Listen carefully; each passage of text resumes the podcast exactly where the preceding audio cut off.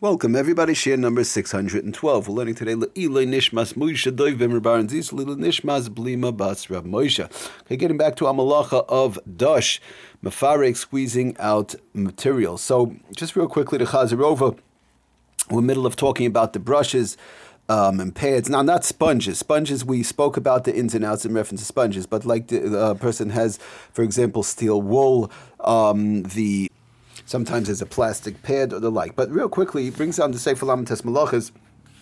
We spoke about this, but he brings it down uh, just a Chazarov on page 350 that Lamaisa, one can easily test, as far as testing to see if it's allowed or not, one can easily test a brush or plastic pad by immersing it in water before Shabbos, to do it during the week, obviously, and observing whether water drains out readily as it is removed.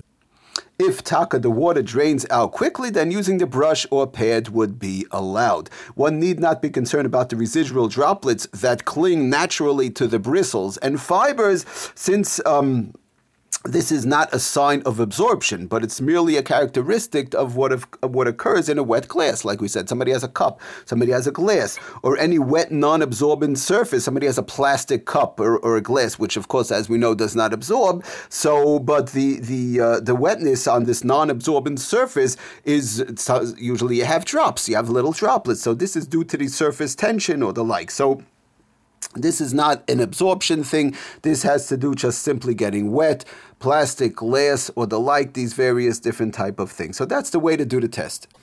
And if you take a look, you do it with a toothbrush. I, have done it once before in the past. You do it with a toothbrush, you stick it in the water, pick it up the water stays trapped inside um, and doesn't drain out so easily. Okay, so moving right along, he goes through the Sefer Tes Malachas, others bring it down also, the Sefer Reitzur Halachas, that one may not wash or wipe a surface with steel wool. Regular steel wool um, is very densely, it, it, the, the strands, uh, there's not bristles really over there per se, but the strands are very densely compact over there, and the water would get trapped in between.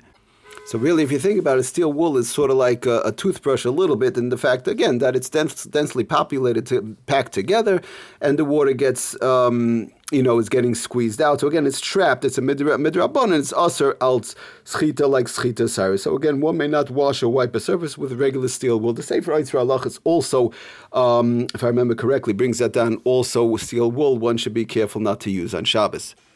Okay, so just some other um, inyanim in reference to this uh, this category. He brings on the say Lemaisa brings on the say for the Shabbos kitchen, the new edition of page two ninety. However, one may use a synthetic pad. Sometimes you have a synthetic pad. We spoke about this also, whose fibers are widely spaced. Again, you have to be able to see if the fibers are widely spaced and cannot trap water. If it's like a sponge type thing where it does trap water, obviously that cannot be used. So it has to be again a synthetic pad, and it can be a natural fiber because natural fiber, of course, the the water gets um, absorbed. So that's of course regular when it gets squeezed out. Uh, but if it's in synthetic pad whose fibers, fibers are widely spaced, it cannot trap the water, so that would also be okay. That's a little bit tricky to see that, but Lamaisi brings down the what we've been talking about, the use of a nylon brush, the use of a nylon brush or a, like it's like a bottle brush type of a thing We've been talking about the bottle brushes uh, would also be allowed uh, because, like we said, the, the regular nylon bottle brushes, the the uh, fibers are um, the bristles are far apart and they don't trap the water. Again, it has to be nylon, can't be any natural material. He also brings down interesting a rubber scraper. A rubber scraper may also be used. Let's say in a case where one has to wash dishes and they are allowed to wash dishes. Obviously, certain times one is allowed to wash dishes, sometimes not if they need it for Shabbos and the like. Um, but using a rubber scraper, regular rubber scraper that won't absorb, doesn't squeeze out. There's no squeezing over there by rubber scraper. May also be used in reference to washing dishes or the like. Um, and I could also add if you want to, uh, you know, in reference to a counter. Some we've been talking about counters. Somebody has a little bit of dirt on a counter. We said not to use um, a rag towel when it's wet to press down, not to use paper towels press down. But if somebody has a rubber scraper, again the same thing, and they wet the uh, counter a little bit to use a rubber scraper to scrub with that a little bit, to what that would also be perfectly fine um, just to like if you break up the stain or so on. Again, if it's like regular grease or, or the like, one might have to be careful sometimes for toichen if it's something dry um, and it wasn't ground up from before. It's a food that wasn't ground up from before, and now you and, and it grew in the grew from the ground um, let's say like a vegetable, and, and then somebody's going to go and scrape that and break that up, that could be a problem of toichen grinding. But regular food, regular chicken, grease, or the like, and they put a little bit of water on the counter, they take a rubber scraper. Um, one could, you know, uh, break it up with that, a little bit mechanical action with that, and then take a regular pre-cut paper towel and just wipe up the wetness, wiping up the grease. That would also be perfectly fine we mentioned last time, Chazra over the Sefer Lamites Malachas brings down also the same is true for plastic mesh or wire mesh pads, whose fibers are, or coils are, are thin and whose netting is widely spaced. Again, the same thing. You have plastic mesh, wire mesh pads. I'm not so familiar with these various type of items, but if that's the case, the fibers and the coils or whatever it is um, are thin, and, and the netting is widely spaced, thereby no water is getting trapped, so that would also be fine to use on Shabbos.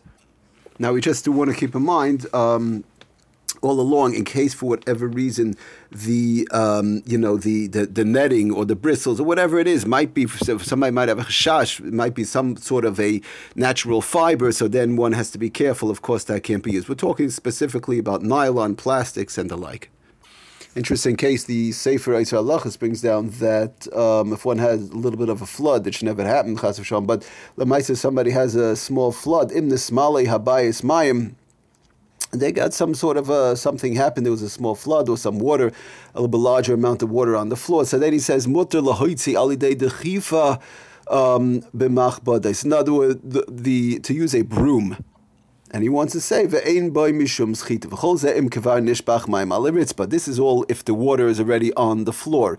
And somebody just wants to get it out. Sometimes a person, uh, now, we're not talking about the Rishus Harab, whatever the case is, well, you're allowed to carry, there's air, of whatever. They want to push it outside, a little bit of water um, from the floor. What? No, first of all, the person, you have to make sure that the floor is regular, like a kitchen floor, like tiles or the like. If it's a dirt floor, that, that you can't do. That's already a problem of chayresh and other inyanim.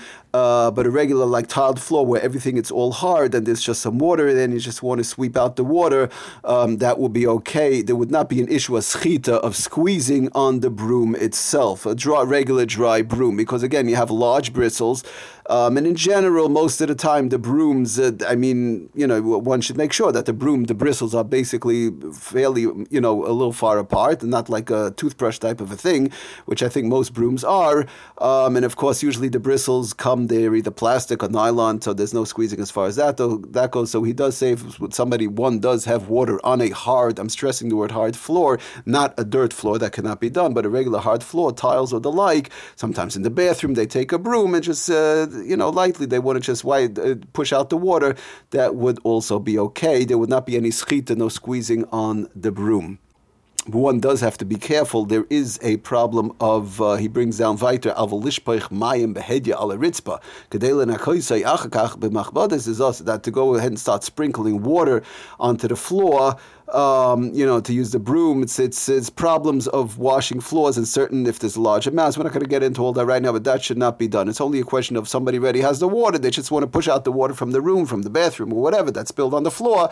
So to use a broom, that will be fine. But to pour the, um, specifically stop pouring water all over the floor or parts of the floor, in order to start cleaning it, that cannot be done. We'll get more into that in the halachas of uh, also, one more quick thing. We spoke a little bit about the mop last time.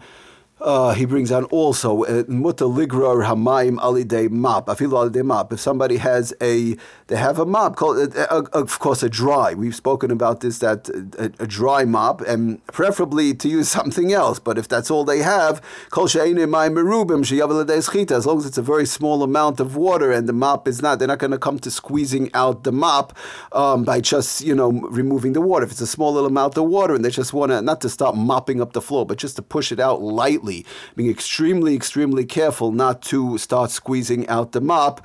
Uh, he does bring that down also. Muta ligrar hamaim afilu alidei mop, uh, says the Sefer As long as it's not a lot of water, a small amount of water. Uh, but I would just be ventured to say, in this case, you're better off using lemaisa to use the broom per se, because there's much uh, much of a smaller chance, and the chashash of schita over there with the broom is definitely much less than using a regular mop. Okay, everybody, thank you for listening. Atzlach and bracha, Kultov.